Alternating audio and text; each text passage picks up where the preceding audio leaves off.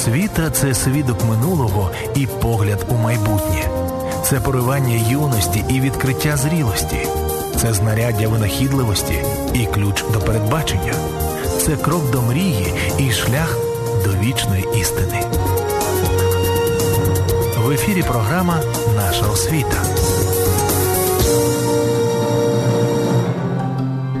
Доброго дня, шановні друзі. Ми працюємо на світлому радіо Мануїл. Ми відновлюємо цикл передач нашого світа. Сьогодні і в найближчий час ведучим цієї програми буду я, Віталій Хромець. Задумом цієї програми є поговорити про складне, багатоаспектне явище, таким, яким є освіта. І кожна наша передача вона буде стосуватися питання освіти, того чи іншого його аспекту. Ми хочемо поговорити, яким чином освіта впливає на людину, суспільство, церкву. І ми хочемо почати говорити спочатку, почати говорити з сутності, що є сутністю освіти, що є ідеєю освіти, що є основним задумом освіти. І сьогодні ми будемо міркувати про це з нашим гостем, провідним науковим співробітником науково-видавничого об'єднання Духалітера, доктором філософських наук, професором Олексієм Олеговичем Пановичем. Доброго дня, пане Олексію. Доброго дня. Хотілося б розпочати нашу розмову статистики. 79% українців віком з 20-26 років отримують або отримали вищу освіту. Ми, за е, даними економічного всесвітнього економічного форуму, десята країна, яка доросле населення охоплено вищою освітою. Але з іншої сторони, за соціологічними даними, українці оцінюють вищу освіту, яку вони отримують в приватних навчальних закладах на 3,5 бали за п'ятибальною школою, а в державних на 3,6 бали. Тобто тверда трієчка, тверда трієчка. З однієї сторони, ми маємо мережу е, церковних, духовних навчальних закладів в Україні їх за державною статистикою 197. Таке відчуття, що українці добре тямлять, у що таке освіта і в чому її суть. Але чи так це? Можливо, ми плутаємо форму і суть освіти. Ой, я взагалі не дуже знаю, що таке форма освіти, бо форм освіти може бути багато. А що таке суть ідеї і задум освіти, це три різних питання. Якщо згадати ще й вашу формулу сутність освіти, то я одразу загальмував на питанні, чи суть і сутність, що одне і те саме, чи не одне і те саме. Для мене насправді так е, трошки розмите значення цих слів. Суть, сутність, єство. Єдине, що чітко зрозуміло, вони всі походять від дієслова буття бути, єсть в однині, суть в множині. Тобто єство і сутність це щось пов'язане з тим, як воно є, або чим воно є. І в цьому плані, щоб для самого себе зрозуміти, що таке сутність будь-чого освіти, зокрема, мені будете сміятися, краще це перекласти старогрецькою мовою з українською, а не навпаки. І перейти в категорію Аристотеля, в якого є такий чудовий вислів, ним винайдений, це його така філософська фішечка, «Е, тотєйнейний. Е, складний вислів, який складається з чотирьох слів. Я його так швидко вимовив, насправді ті чотири грецьких слова. Якщо буквально перекладати, то тієйнейне – це те, чим було і є бути чимось. От, Тобто спитати, ну, наприклад, Аристотель питає, що робить будинок будинком? Чому оці дошки, чому оці камені, це не просто купа дошок, не просто купа каменів, чому це будинок? Не тому, що це камені, а тому, що є щось таке, що робить будинок будинком. Він може бути старий, щойно збудований. Ми його можемо частково поламати і все ще казати, це будинок, а потім якось так доламаємо, що скажемо, ну це був будинок, але тепер вже не є. Тобто є щось, що робить будинок будинку. Так само є щось, що робить освіту освітою. І от коли ми наводимо на різкість для себе, що таке сутність або суть, або єство освіти, насправді я так розумію, що ми хочемо спитати насамперед про це, що робить освіту освітою, без чого освіта не є сама собою. От коли щось з цього відсутнє, ми не можемо казати, що це освіта, можемо казати щось інше. От е, це якби ми перше коло взяли, щоб правильно поставити питання про сутність освіти, домовимося в першому наближенні, що таке сутність. Як підійти до того конкретно в плані освіти, тут я б е, пішов на інший такий філософський трюк. Я не став би це перекладати давньогрецькою, хоча можна спробувати, ну, згадати Пайдею, наприклад. Е, я пішов ширше і згадав, як ми це, оце того, що в нас під знаком питання, те, що ми називаємо освітою, як це називали люди в різних мовах. Бо назви таких базових для нашого з вами існування речей, вони не бувають випадково. Коли люди називають це ось так і беруть при цьому якесь слово споріднене за основу, вони тим самим щось в тій сутності важливе вказують. Тому насправді, щоб зрозуміти сутність того, що ми називаємо освітою, дуже корисно, наприклад, відкрити Вікіпедію або відкрити гарний словник і подивитися, як оце називається різними європейськими мовами. І ми побачимо, що тут є важливі закономірності, як якби кілька таких грон на називань того, що ми називаємо освітою, за кожним гроном стоїть якесь то одне одностороннє, але дуже важливе розуміння того, що є сутністю того, що ми називаємо освітою. Ну, найменш якраз, от я вже згадав грецьке παιδεία, воно якраз найменш інформативне в цьому плані. Це не стільки освіта, скільки виховання, але παῖς це παῖς це дитина. І παιδεία це слово, яке одночасно означає виховання і дитинство або юність. Тому ну, це нам нічого не каже, крім того, про яку вікову категорію йдеться. Навіть виховання українське слово каже нам більше, тому що виховання це від хованки, від сховувати. Тому майже не жартуючи, можна сказати, що таке виховувати. Це як заховувати, тільки навпаки. Заховувати це щось ізолювати від світу, так, щоб його не було видно. А виховувати це з цієї ізоляції виводити назовні. Цікаво. Насправді, тобто, ну як е, кенгурятко з сумки своєї мами вилазить. Оце виховання. Або там ведмежата з барлігу вилазять. Це також виховання, виходять на світло. В принципі, навіть і акт народження. Це от воно ховалося е, в своїй мамі всередині, і от воно вихо, починає виховуватися, виходить назовні. В цьому плані навіть слово виховання є інформативно, але освіта це більше.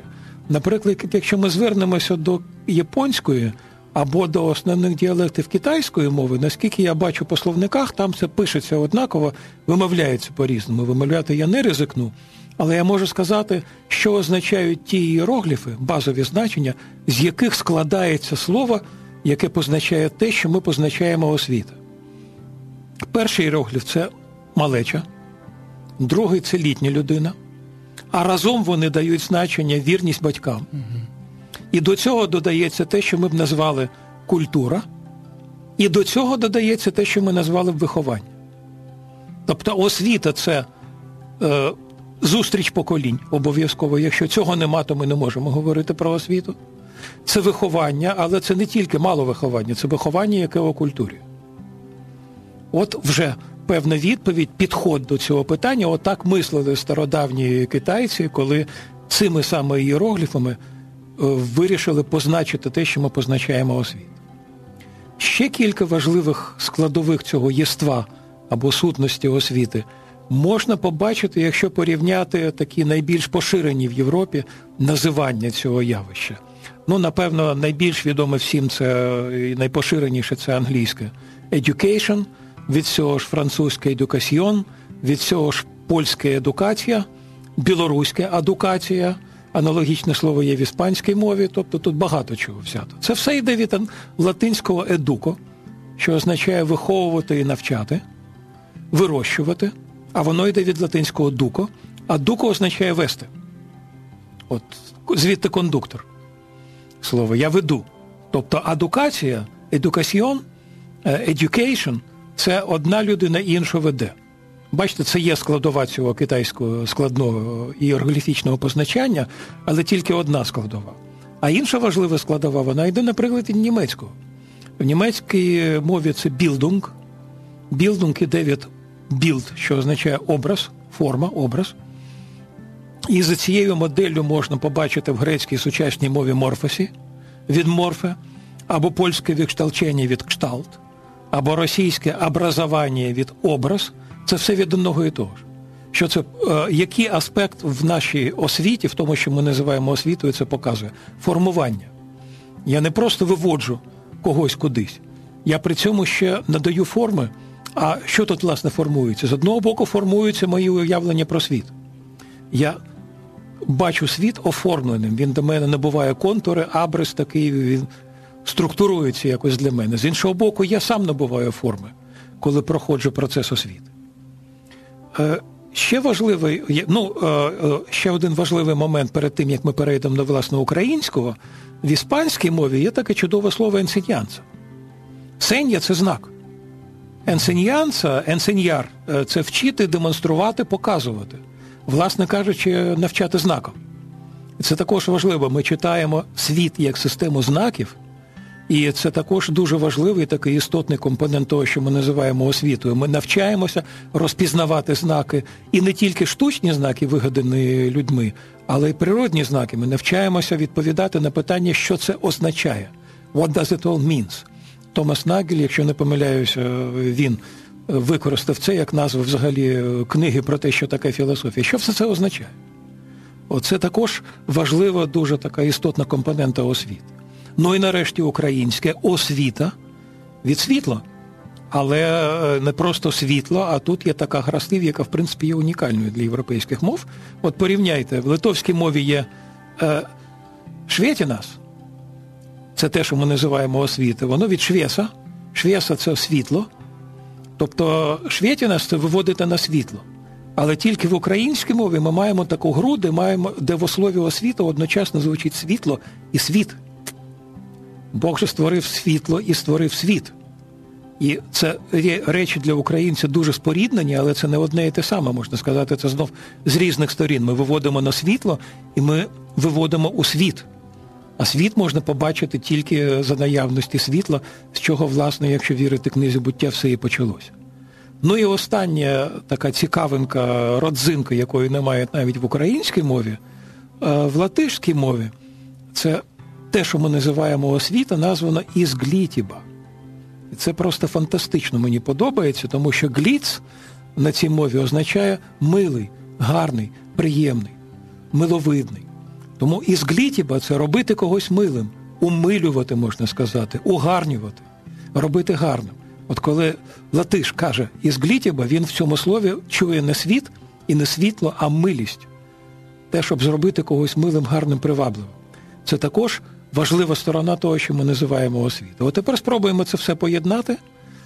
Старий, малеча, культура, обробка, виховування, виведення на світ. Е, формування, навчання знаком, побачити світло і у світлі чогось головного побачити весь світ. Оце все з різних сторін ми з вами описали те явище, яке ми коротко українці позначаємо словом освіта. От вам першому наближенні, що таке сутність освіти.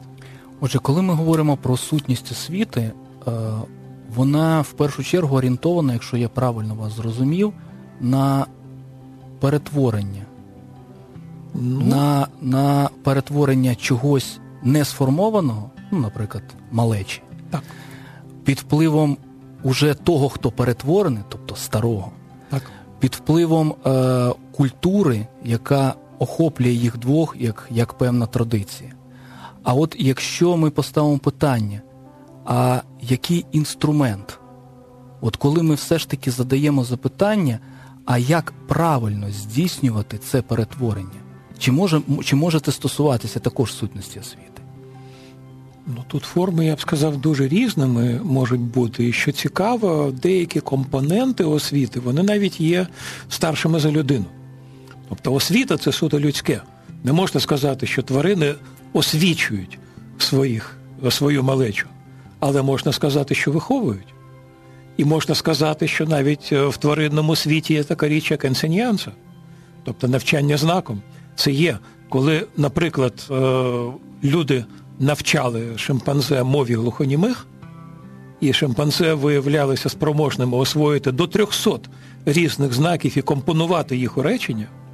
Якщо таких навчених мові глухонімих шимпанзе випустити в зграю шимпанзе, за за кілька років вся зграя буде жваво спілкуватися між собою мовою глухонімих. Вони навчають одна одну, вони навчають розуміти знаки. Єдине, що якщо пройде два-три покоління і люди цю зграю не чіпатимуть, вони все позабувають. Тобто в них немає заради чого це все пам'ятати. Вони можуть, але в них немає усвідомлення навіщо. От так само і е, можна сказати про освіту. Тобто компоненти освіти можуть бути і в твари, серед тварин, але людина перетворює це всі, ці всі компоненти на освіту, коли вона розуміє, навіщо. А для того, щоб зрозуміти, навіщо, треба здійснити саме той акт ментальний, який відрізняє людину від тварини. Треба побачити себе ззовні і сказати себе, ось світ, а ось я. Я можу усвідомити цей світ як ціле. Тварина просто у світі живе. Вона не виходить в цей світ, ну фізично виходить, а розумово, ментально не виходить. Вона просто опиняється в цьому світі і якось орієнтується. Людина може відокремити себе від світу і сказати: От я у світі, а от світ поза мною. І тоді освіта перетворюється на свідоме завдання. Треба якось то дати собі раду з тим світом, про який я вже перше, що я зрозумів, що світ це не я. А я щось у цьому світі, але світ був до мене, світ буде після мене, і отут мені стає дуже лячно. Одразу, бо перша думка, яка з'являється в мене, щойно я відокремив себе від світу, це що колись буде таке, що світ буде, а мене не буде. Я смертна істота. Тобто побачити світ і себе як частину, яку я можу уявно відокремити від світу, це одразу побачити власну смерть. Тому без розуміння своєї смертності ми насправді не можемо відповісти нормально по-людськи і на питання освіти. Ми не знаємо, навіщо входити в цей світ, якщо ми не здамо собі справу в тому, що ми колись з нього вийдемо. А вихід там, де вхід, ну, принаймні один з виходів. З будь-якої ситуації є два виходи, один з них там, де вхід. Е, тобто ви в цій конкретній ситуації, от ви ви говорите про те, що ви відмежували та, поняття е, навчання і освіта. Тобто okay. навчання це те, що може може на, і бути в тваринному світі. Технічно, так. Технічно. Тобто це передача, е, коли йде просто-напросто через повторення. Роби, за, як за, я. роби як я. Освіта, вона власне відрізняється від навчання, і навчання воно власне є елементом елементом освіти. Так, ну, І так. от ви розпочали, застосувавши от таку алегорію, метафору, яку, яку якраз пропонував Аристотель, от е, що що є дом, да, що є будинком. От, А якщо ми все ж таки реалізуючи сутність освіти, як реалізуючи сутність дому, будуючи дім, угу. реалізуючи сутність освіти, ми будуємо освіту. Так якою ця освіта має бути, щоб відповідати її сутності? На це неможливо відповісти однозначно, тому що часи змінюються, змінюються пріоритети, змінюється наше уявлення про те, чим є світ довкола нас.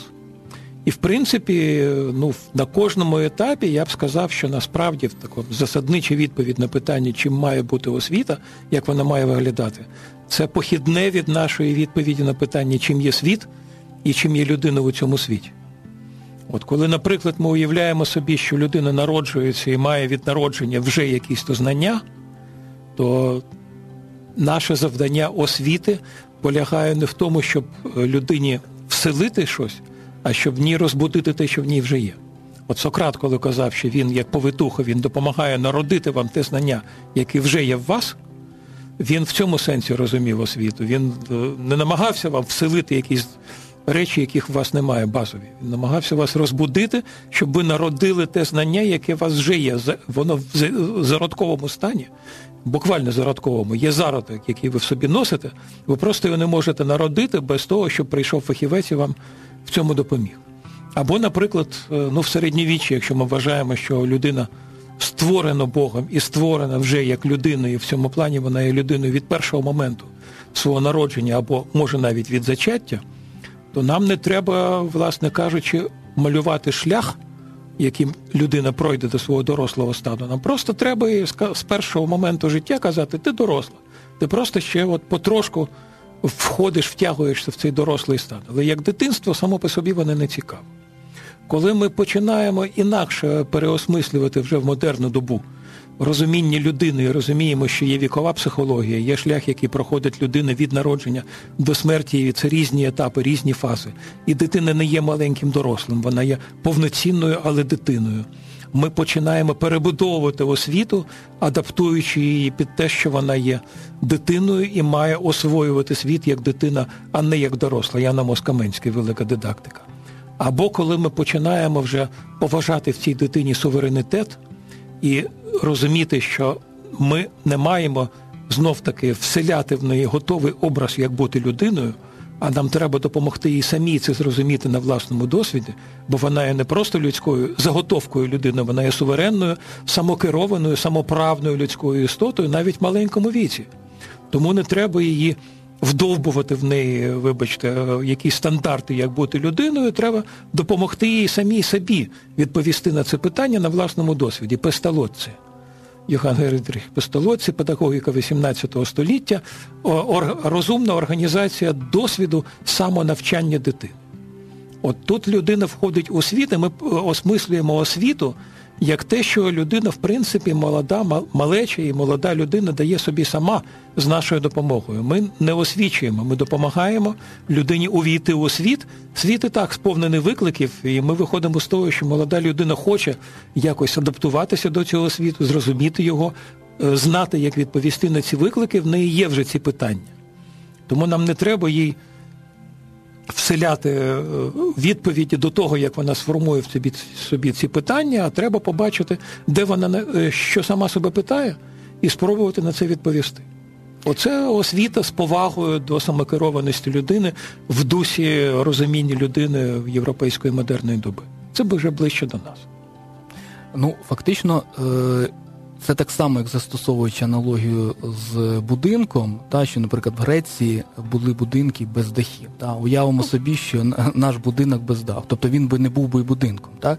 Тобто, зрозуміло, що ми говоримо про різні історичні контексти, так само можемо говорити про різні історичні контексти і форми реалізації освіти. Абсолютно. Але в контексті того, що ви говорили, е, я помітив те, що пронизує кожен із ваших наведених прикладів, згадуючи, коли ви згадували підстолоце, згадували Яна Мусакоменського, е, все ж таки в освіті обов'язковим елементом освіти це все ж таки має бути присутній постать вчителя. Обов'язково. А от яка його сутнісна ознака? А тут знов не можна надати однозначну відповідь. Ну як, сутнісна ознака в тому, що він організує процес освіти. Це така основна функція. Не може новонароджена людина, власне, ну майже як і тварина. Ну, людина новонароджена, потрапляючи в тваринний світ, вона стає твариною, навчається в тварин. Ви знаєте, феномен Мауглі, до чого це призводить в реальному світі, а не в фантазіях Кіплінга. Тобто вона не переходить на стадію людяності, але вона переймає в тварин те, що вона може в них перейняти. От щоб стати людиною, потрібне людське суспільство. Отже, потрібне старше покоління, без цього справді функціональна освіта не є освітою. Освіта це завжди зустріч поколінь. Але от якою може бути роль е, вихователя або освітянина в освіті, тут якраз воно історично дуже сильно змінювалося. Ну, В традиціоналістській культурі е, вихователь був здебільшого ну, в середньовічній Європі носієм готового знання. Він знав, як правильно, точно знав. Його завдання було передати новому поколінню готовий правильний погляд. Оця система вона існувала багато століть, і вона почала ламатися десь, десь на межі 17-18 століття. Ну, от у Генрі Філдінга є такий роман історія Тома Джонса знайди. От там є два два вчителя, Твакум і Сквейр. Один е, світський такий, майже атеїст, другий релігійний. І обидва вони дуже погані вчителі. Чому вони погані? Тому що вони обидва знають, як правильно, і намагаються навчити своїх двох вихованців, це Блайфіл і Том Джонс, навчити, як правильно. Блайфіл в них це легко переймає, і він удає, що він знає, як правильно. Це не означає, що він так думає. Тобто, якщо ви е, що хоче сказати Філдінг, коли ви е, хочете вселити дитині як правильно в готовому вигляді, скоріше за все, у вас вийде лицемір. Ви виховуєте людину, яка може удавати правильність, але що вона думає, невідомо, тому що це не її. Вона це не опанувала. Ви в неї це проштовхнули, і вона як могла це засвоїла, а радше перетворила на щит, яким вона може перекриватися від вас. Щоб ви її не чіпали, не робили їй погано, вона вам продемонструє те саме, що ви їй хотіли сказати. От е, Том Джонс він інакше. Він хоче все це опанувати, і тому він е, перетворює те, що йому говорять, і вчителі ним дуже незадоволені. Але насправді він якраз правильний учень, тому що він хоче це зробити своїм. От культура модерна від 18 століття і до нашого з вами сьогоднішнього дня, вона вже не передбачає, що молода людина може в готовому вигляді взяти істину, взятися за неї і сказати: От цього я тримаюся, цього мене навчили. Зараз кожна молода людина, входячи у світ, має знайти своє місце, маючи широченний вибір. А це можна зробити тільки думаючи своєю головою, навіть якщо в вас є якісь то відповіді, які ви взяли як робочі версії від початку, коли ви стаєте дорослою людиною, ви маєте це переосмислити або підтвердити заново, або спростувати це, або але відповідальність вже не на ваших вихователях, відповідальність на вас. І тому вихователь нормальний, розумний, він має розуміти, що він тільки допомагає своєму вихованцю, тим, кого він освічує, щоб вони в певний момент взяли цю відповідальність на себе і сказали, так, тепер це вже моя відповідь, а в нього його, а в неї її відповідь, але це відповідь, за яку кожен несе персональну відповідальність. От трюк освітянина в сьогоднішньому світі саме в тому, щоб поступово підготувати таку ситуацію, коли він відходить на другий план і каже, так, тепер самі. Все, що я міг, я для вас зробив, показав, намагався вас не придушити не загасити в вас вашу самостійність, намагався поважати ваш суверенітет, вашу самоправність. І тепер, будь ласка, ви на порозі дорослого світу робіть самостійні кроки, я вас відпускаю. Учитель воспитає ученика, щоб було у кого потім учитися. До речі, от ви ви почали ви проводили ці аналогії, а, але фактично зараз на даний момент ми бачимо це на власні очі в контексті реформи української школи. Ну так. Тобто, фактично, ми бачимо е, досить швидкий перехід від вчителя, який має сказати, як як треба, як потрібно, він знає mm-hmm. все, від такого авторитетного ментора, який просто розкаже так, так і так. Все, з радянською добою це пішло назад в минуле назавжди. І, Але е, цікава цікава річ, так, що Радянський Союз вже вже давно, в 91-му е, році, пішов в небуття, а от е, мені здається, що останній бастіон пострадянської України він утримався в нашій освіті. От Це просто, правда. Це був останній бастіон. З новими реформами цей бастіон е, руйнується, е, дасть Бог зруйнується. І от ми бачимо якраз ось цей е, цікавий конфлікт. Ймовірно, дві, двох розуміння сутності освіти. Okay. Яку, яку ви називаєте та освіта авторитету і освіта ну, повитухи, да, яка допомагає. Скоріше так. Да. Допомагає. А є... Сократична освіта. А, а є... Хоча не факт, що Сократ виходив з того, як і Платон, що в людині є якісь знання заложені від народження, закладені. Не обов'язково сучасна освіта підходить так. Вона каже: у вас є зачатки, як навчатися, ви отримуєте щось на початку і берете це як робочу версію, але потім, поки ви дорослішаєте, ви маєте це перерости або підтвердити, або не підтвердити, але тепер ви це маєте взяти на себе відповідальність за те, що від початку не було вашої відповідальності. Вас народили, вас не питали, вам давали первинну освіту, вас не питали, вас повели в дитячий садочок або не повели, вас не питали. Початкова школа, навіть середня школа, вас не питали, чи ви хочете.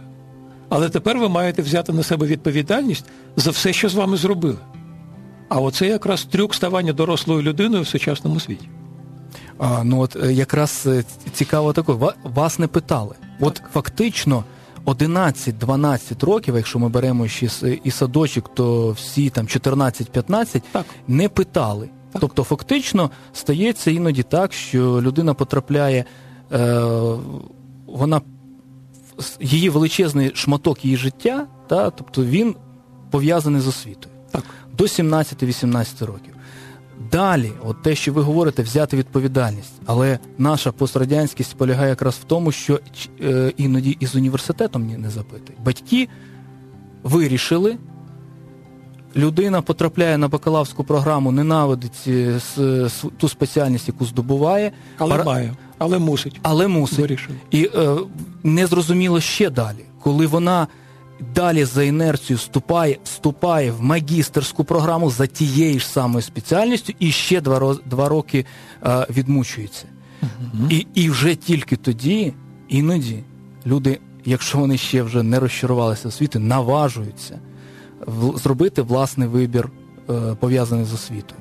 Ось, власне, коли ми говоримо, е, ну, з моєї точки зору, така така лінія, та, це фактично зухвале е, нехтування сутністю освіти.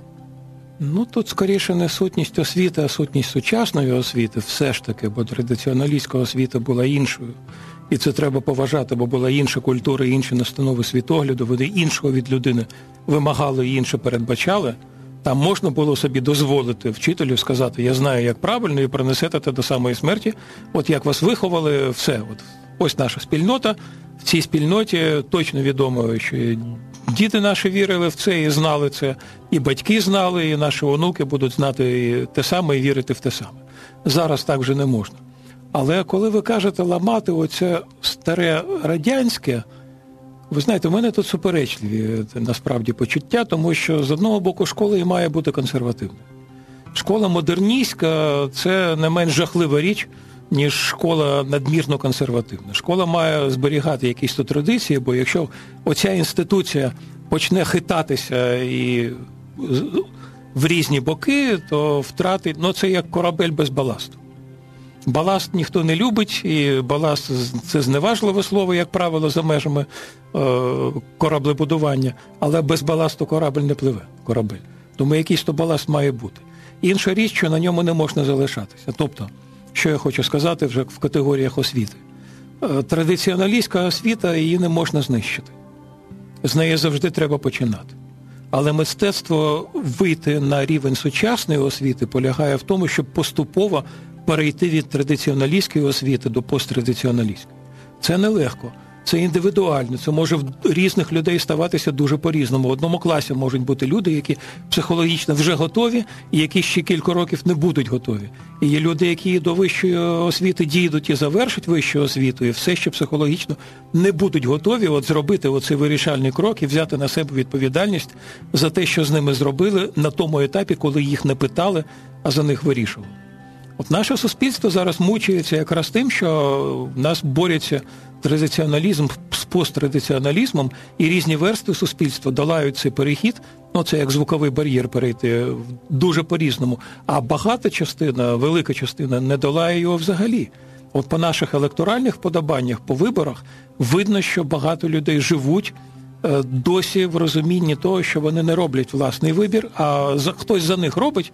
І вони чіпляються за красиву таку картинку, хтось за них зробив вибір, підказав, готове, я вам завтра зроблю всім добре.